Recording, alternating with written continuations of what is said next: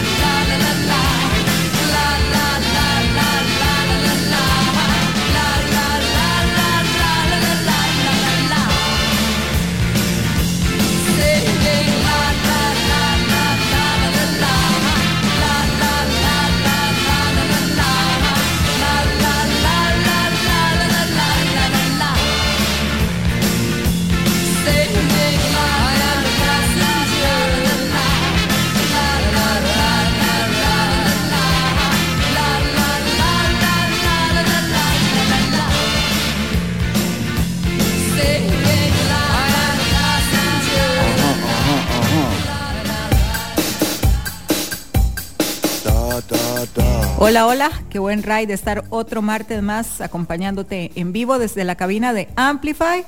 Soy Estela, bienvenido, bienvenida a otro programa más de Dada. Ya es el número 96.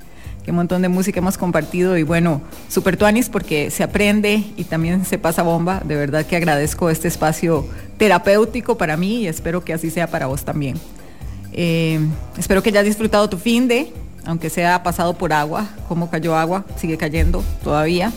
Eh, pero bueno, a pesar de eso, que estés full de buena energía para darlo todo en estos días que vienen. Dicen que va a llover toda la semana. Eh, lo que sí espero es que después de eso ya se comience a dar la transición hacia el veranito. Eh, si hay algo que disfruto del fin de año definitivamente es el clima, con las tardes soleadas y el viento frío. Lo añoro, lo añoro. Nada más ojalá las calles no se pusieran tan de locos, pero creo que es mucho pedir.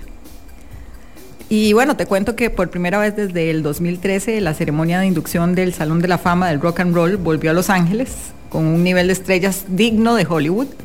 Los nuevos miembros del salón aceptaron sus honores, Duran Duran, Judas Priest, Pat Benatar Neil Giraldo, Eurythmics, Carly Simon, Dolly Parton, Lionel Richie y Eminem fueron algunos de los artistas que fueron admitidos eh, y bueno, a excepción de Carly Simon, que envió una carta de aceptación que fue leída por Sarah Bareilles, todos pudieron asistir y actuaron en el evento. Eh, además, el poder estelar se extendió más allá de los homenajeados porque también actuaron Bruce Springsteen, John Mellencamp, Alice Cooper, The Edge, Sheryl Crow, Pink, Lenny Kravitz y Janet Jackson. Y la verdad es que uno de los atractivos fue que justo hubo muchos invitados sorpresa. Por ejemplo, Dave Grohl se unió a Lionel Richie para Em, interpretar Easy de The Commodores. Luego en el set de Eminem contó con apariciones de Steven Tyler y Ed Sheeran. Sarah Bareilles y Olivia, Rodrigo hicieron un trabajo super tuanis en honor a Carly Simon, eh, cantando Nobody Does It Better y You're So Vain. La apertura de Duran Duran fue memorable, aunque un poco accidentada eh, por problemas técnicos. Judas Priest hizo vibrar al público con una actuación súper potente en la que se reencontró con algunos miembros de la banda.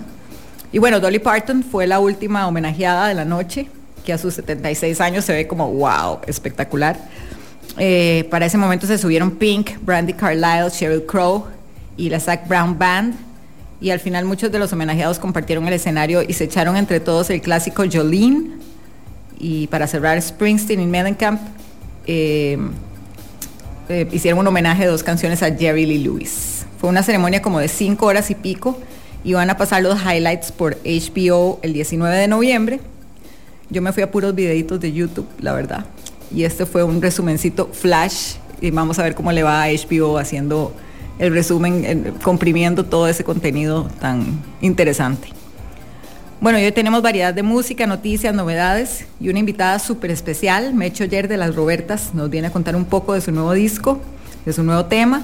Así que bueno, te invito a quedarte en sintonía, te voy a estar acompañando hasta las 9 y no se te olvide que puedes comunicarte conmigo vía WhatsApp al 87-955-955. Hoy iniciamos el programa con un mega clásico de Siouxsie and the Banshees, su versión de The Passenger de Iggy Pop, que fue grabada para su disco de 1987 Through the Looking Glass. La banda renovó la canción añadiendo arreglos de metales que le dio un toque súper, súper tuanis. Eh, se publicó como segundo sencillo de ese disco y alcanzó el número 41 en las listas de singles del Reino Unido.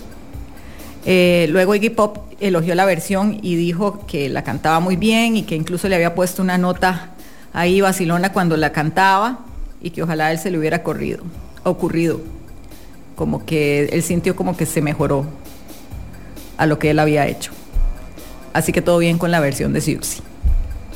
Bueno, y no se te olvide que también puedes escucharnos en vivo en nuestra web, amplifyradio.com, además de que están todos los programas que se han hecho hasta la fecha y mucha información de la gran variedad de contenido que tiene la radio a lo largo de la semana. Y bueno, estoy muy segura que vas a encontrar uno o varios temas que sean de tu interés. Seguimos con más música, viene un poco de post-punk con la banda británica The Wolfgang Press este es el track de apertura de su quinto y último disco de estudio, Funky Little Demons, que salió en el 95. Escuchás Going South por Amplify Radio.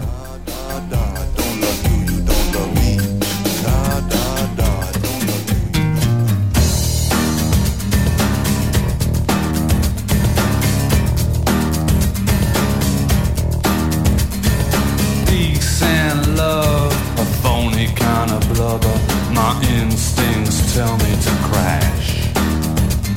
You've got salt emissions and you know how to use them. I somehow think this won't last.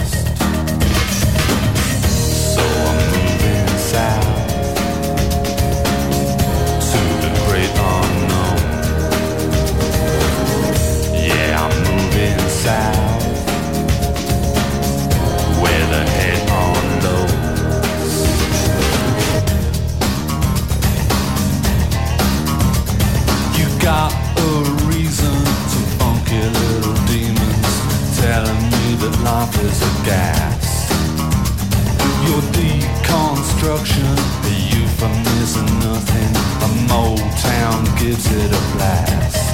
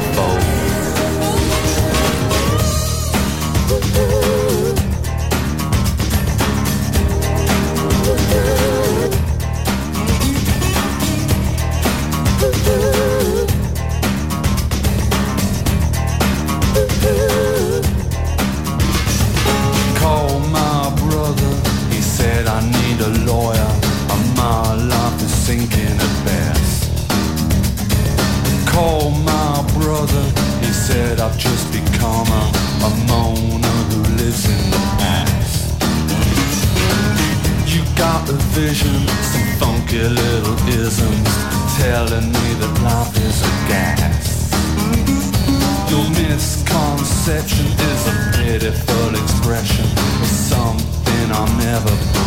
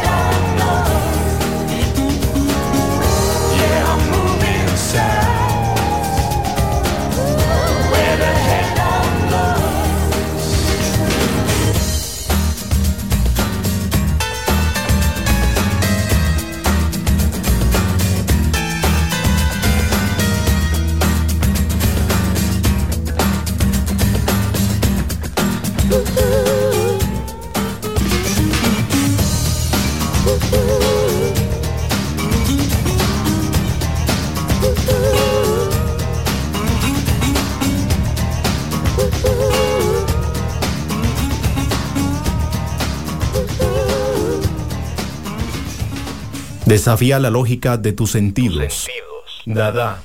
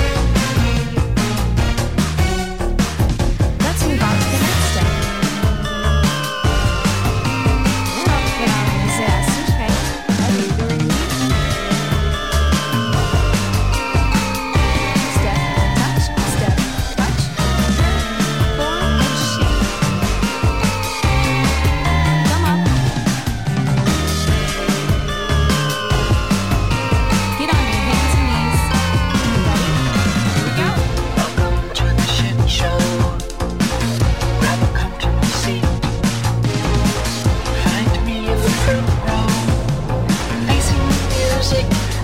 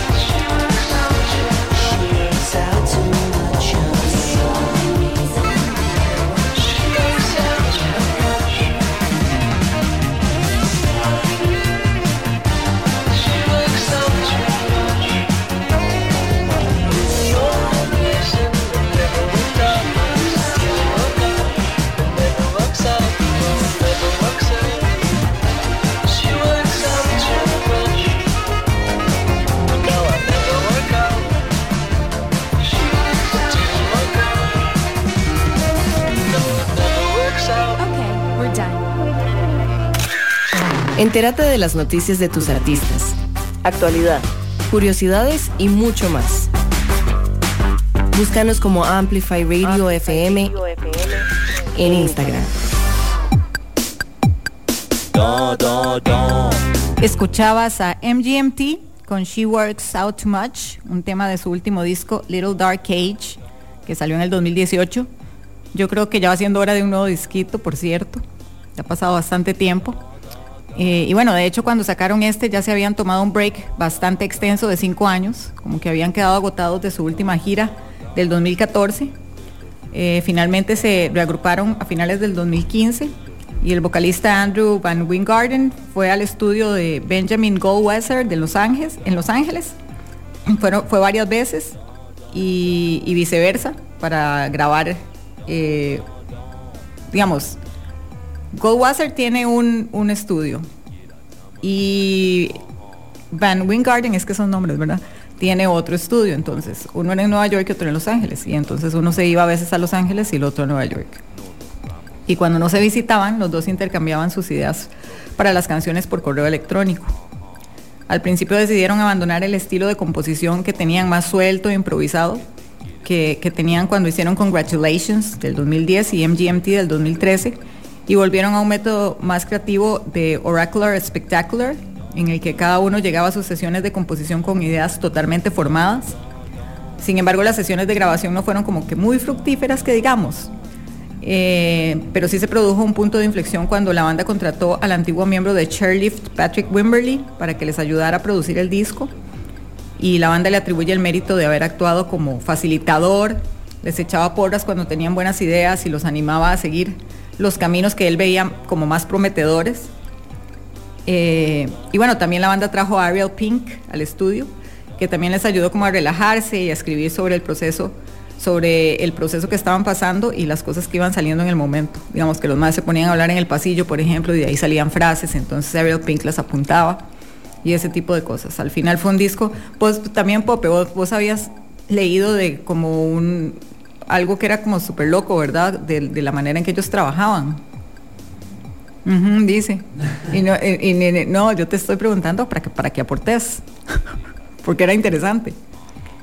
No, pero sí, sí era los discos anteriores. O sea, sí cambiaron, uh -huh. sí cambiaron el estilo ese de, de, trabajar como.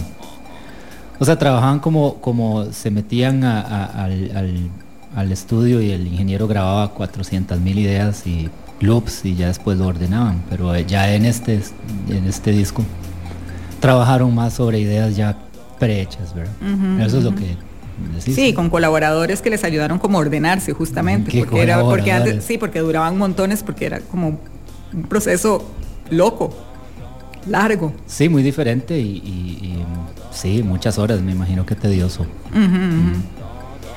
Bueno, al Pero final. Pero si Ariel Pink está en cualquier lado que esté, todo va a estar todo bien. Va a estar bien. Digo yo, musicalmente hablando. Sí, claro, claro.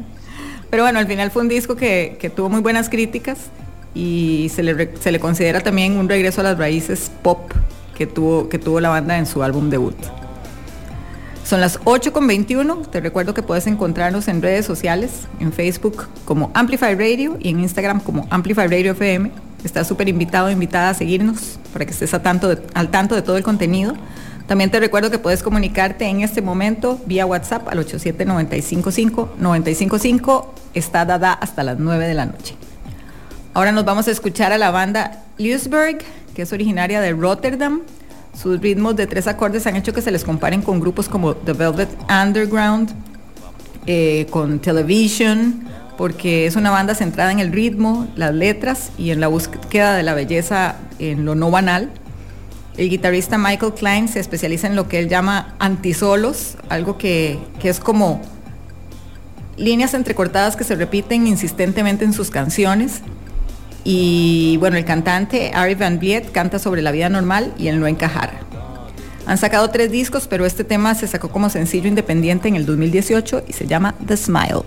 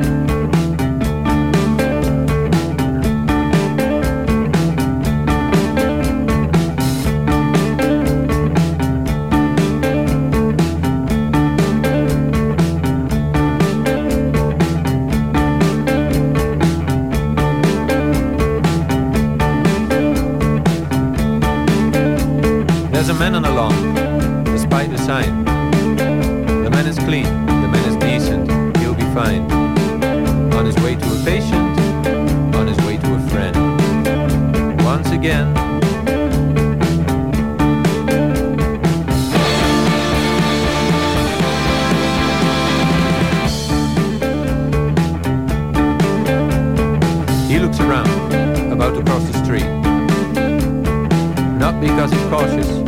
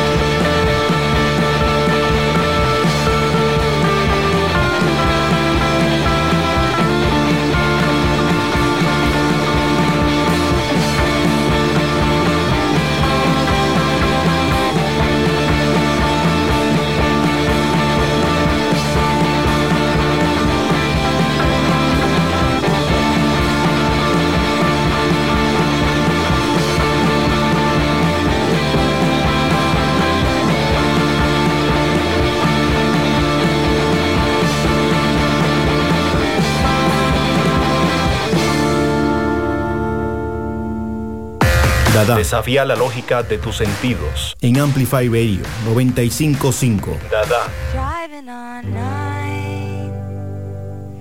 You could be a shadow beneath the street light behind my home. Driving on night.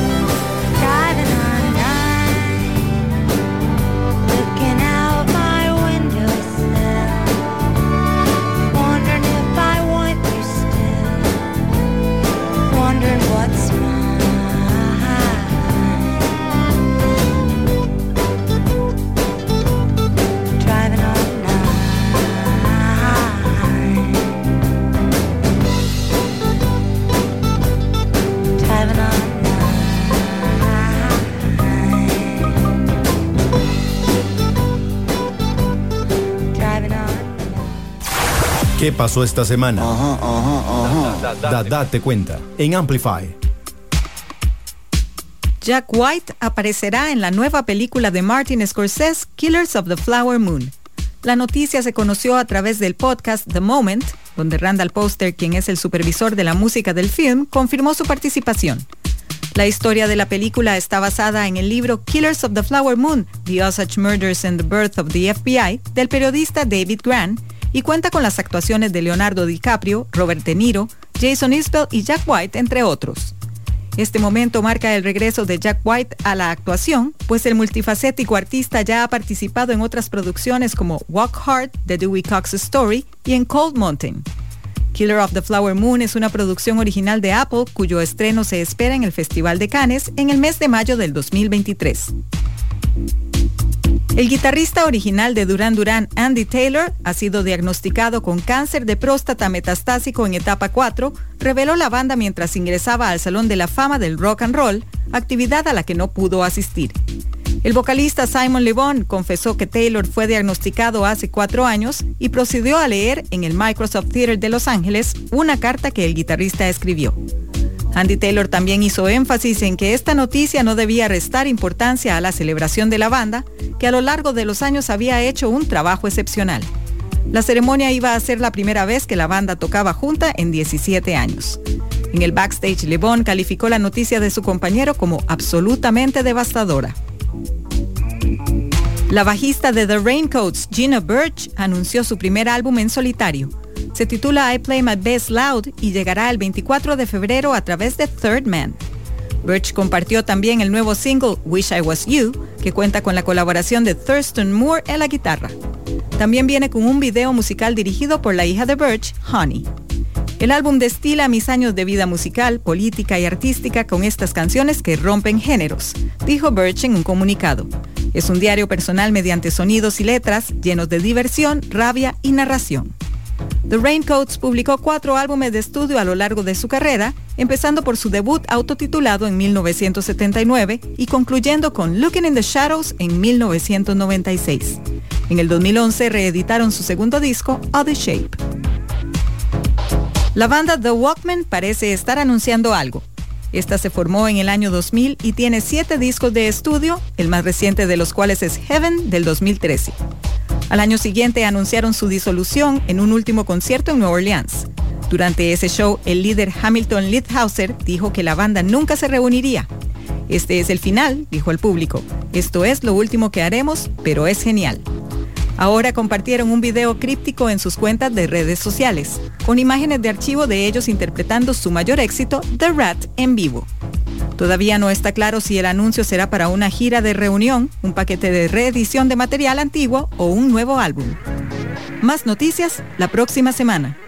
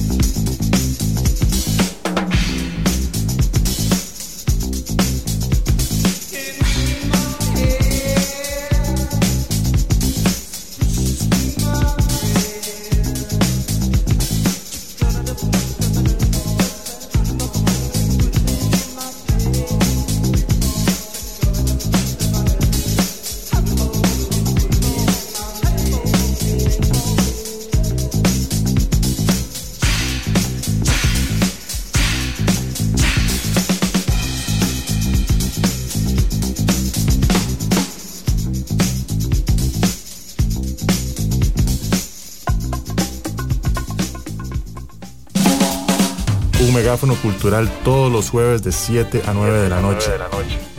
Siempre con contenido actualizado, crítico y fresco.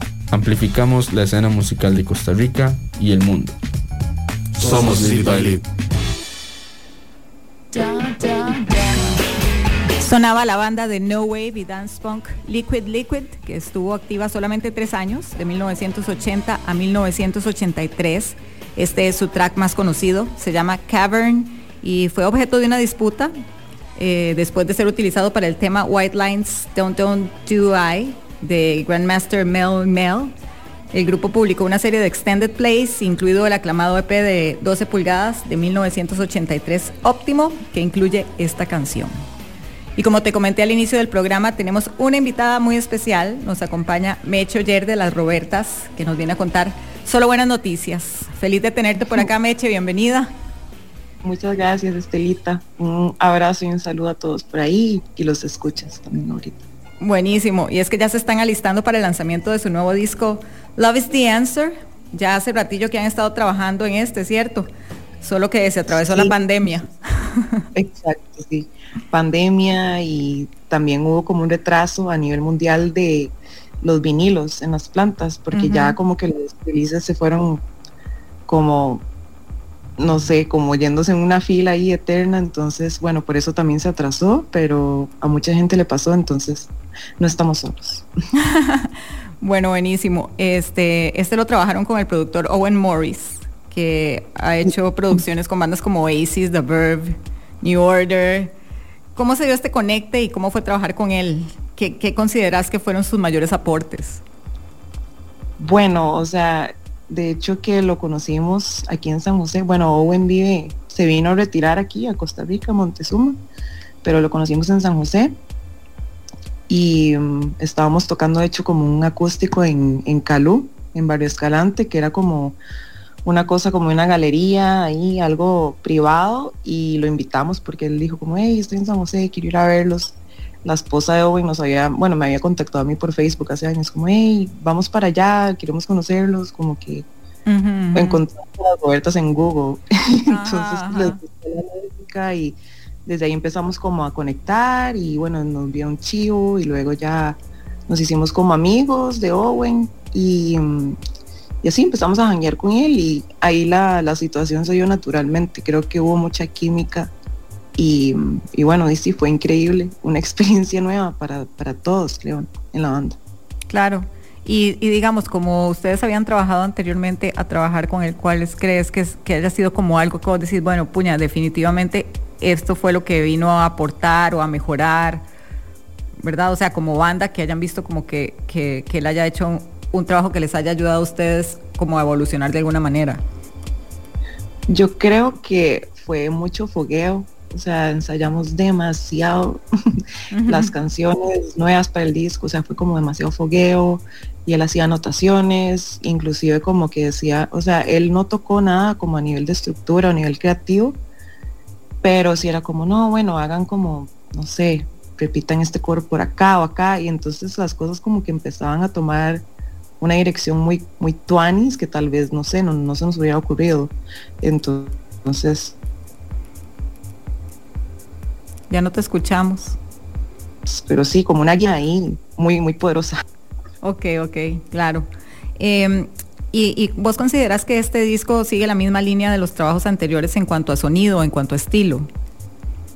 Em, sí, o sea, yo creo que las influencias siempre han sido como, aunque cada disco haya sido distinto o haya evolucionado de manera distinta, o sea, como el amor por las bandas, no sé, digamos, que influenciaron este disco siempre han estado, no sé, como Brian Johnson Massacre, The Breeders, ¿verdad? Toda esta movida como noventera, alternativa, también de shoegaze como Lush, este, inclusive cositas de Britpop como Ecobelly, ¿verdad? O Ujú. Oasis, ¿verdad? Charlatans, cosas así, que creo que fueron un poquito nuevas en lo que es el sonido de ahora, ¿verdad? Pero sí, como que mantiene la misma esencia, siento. Ok, ¿y, y cómo podrías describir, digamos, si, si a vos te preguntan, bueno, ¿qué toca las Robertas? Ay, no sé, yo no sé, yo, yo siempre digo rock, pero di, no sé, di, yo digo que es Sí, sí. rock alternativo, di, no sé, indie, es, pero tiene como mucha mezcla de cosas, de muchas cosas. Ok, ok, ok. Em, Pero bueno, hace, hace poco, de hecho, me acabo de acordar que un escritor hizo un review del single, ¿verdad? Y fue como, bueno, es como si, si una banda de los 60 hubiera viajado al tiempo a los 90 y toca música, como influenciándose ya con lo, Claro. de, lo de los 90 y yo creo que sí, muy atinado, digamos. Sí, porque sí tiene como cosillas del rock psicodélico. Incluso en cuanto a imagen y todo que ustedes manejan, ¿verdad? Les gusta como incorporar ese tipo de, de cosas. Sí, totalmente. O sea, creo como que el core, parte del core de la banda son los 60s o finales de los 60s como en lo que es el rock psicodélico, pero también muchísimos de los 90s, que fue con lo que crecimos, ¿verdad? No sé, Pixies, Totalmente. Breeders, toda esta movida también. Sí, sí. Hoy sonó Breeders, de hecho, en el programa. Ah, de mis favoritas. Sí, sí, sí.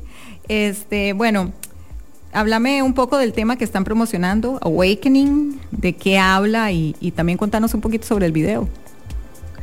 Este, bueno, Awakening es una canción, creo que es como para, para esperanza, o sea, es una canción de esperanza, como para, no sé, si uno está pasando como situaciones difíciles, o sea, es que se, se adapta a muchas cosas, a muchas situaciones, creo que cualquier persona puede empatizar con la canción o la letra, y como que después de una situación difícil vienen tiempos o momentos mejores, pero todo a su tiempo, ¿verdad? Pero Claro. con esperanza. Claro, claro. Y el video, el video lo grabamos en el Cerro de la Muerte, cerca del Cerro de la Muerte. Adriana Ramírez fue la directora, se llama Aison y mm, estuvo increíble, o sea, fue una experiencia nueva también, fue como un rodaje, dos días, súper intenso y la temática estaba muy chiva. Adri está enamorada como de todo lo que es la naturaleza y la conexión con la naturaleza. Yo también y no sé, creo como que ahí llegamos a un punto de convergencia como en lo que queríamos que representara todo lo de la naturaleza, ¿verdad?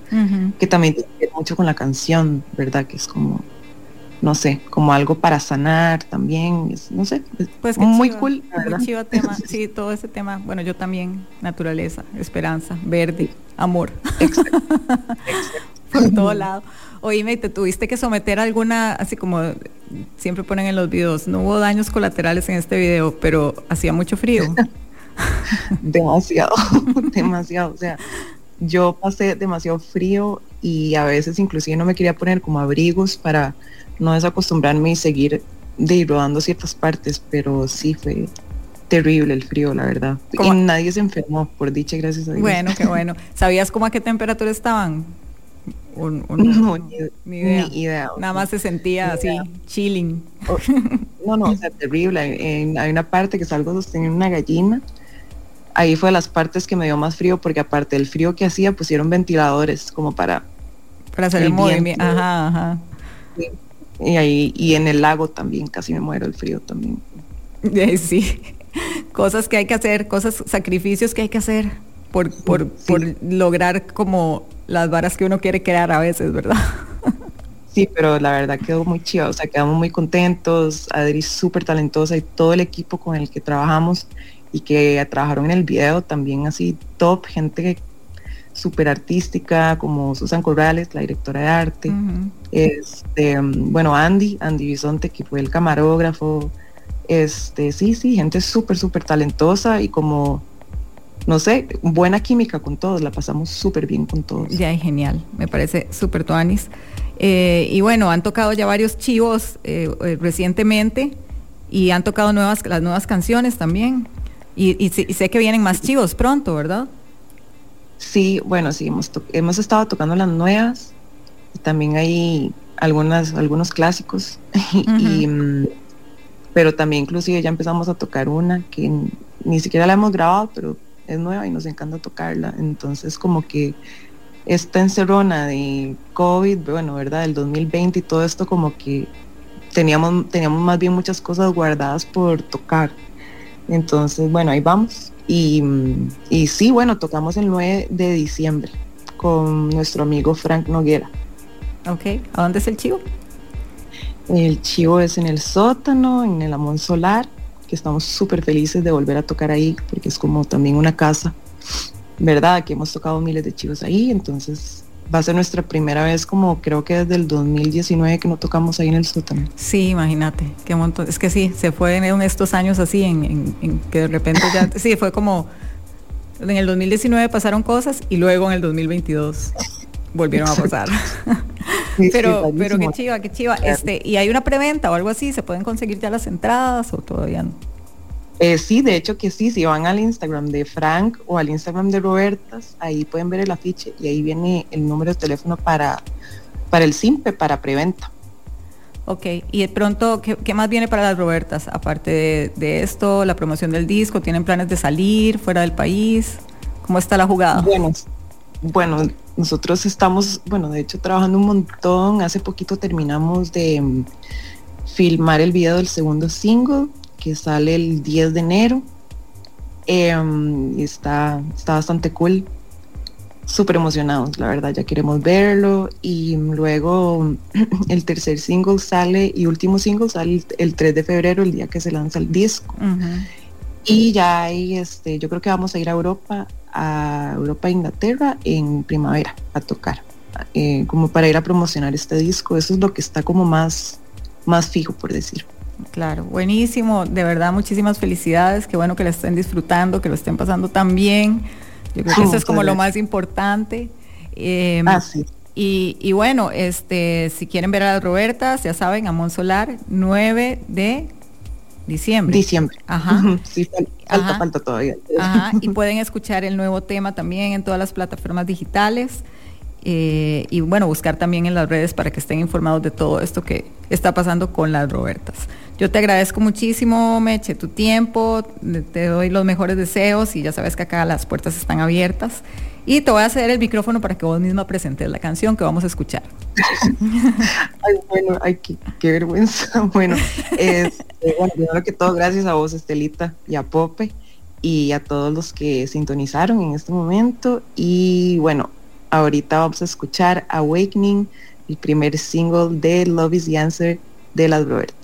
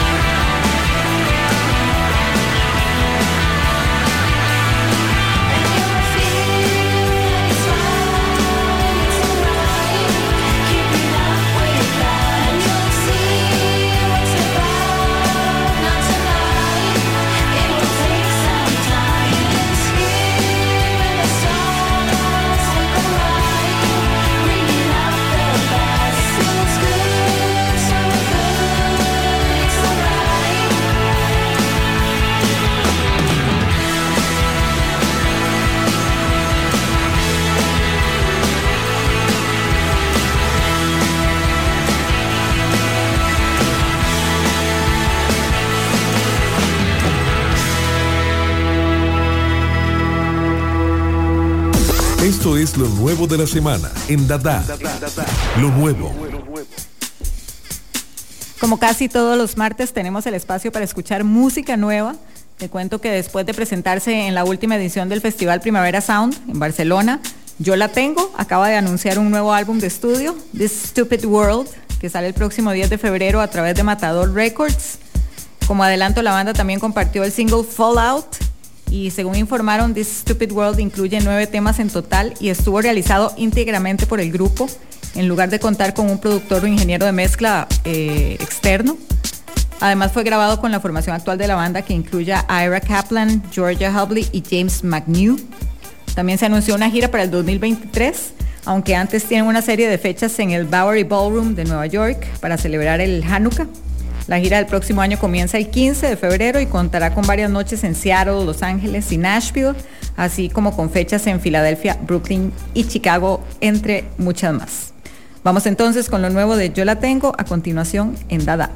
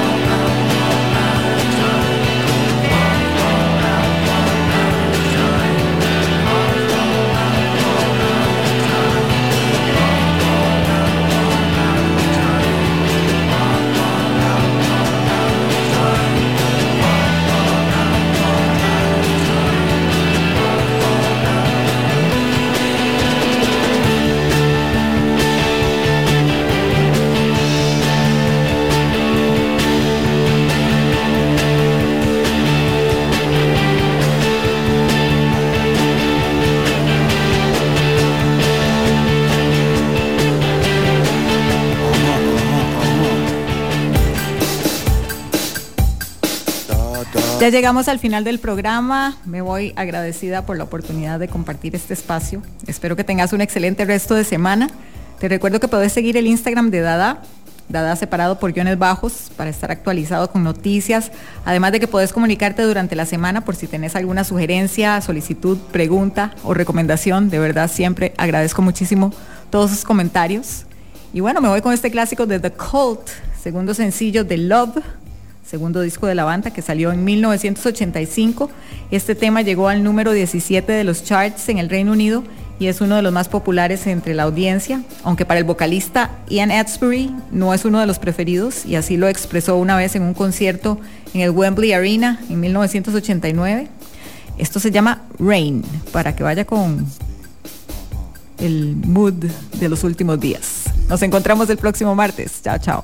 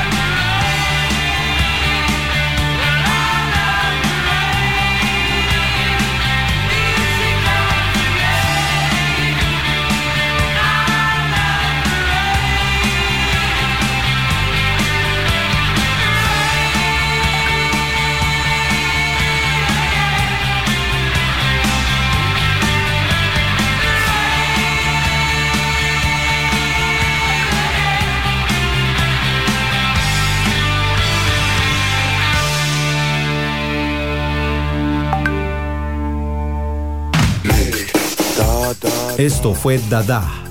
Escúchalo los martes a las 8 de la noche con Estela Peralta por Amplify Radio 955.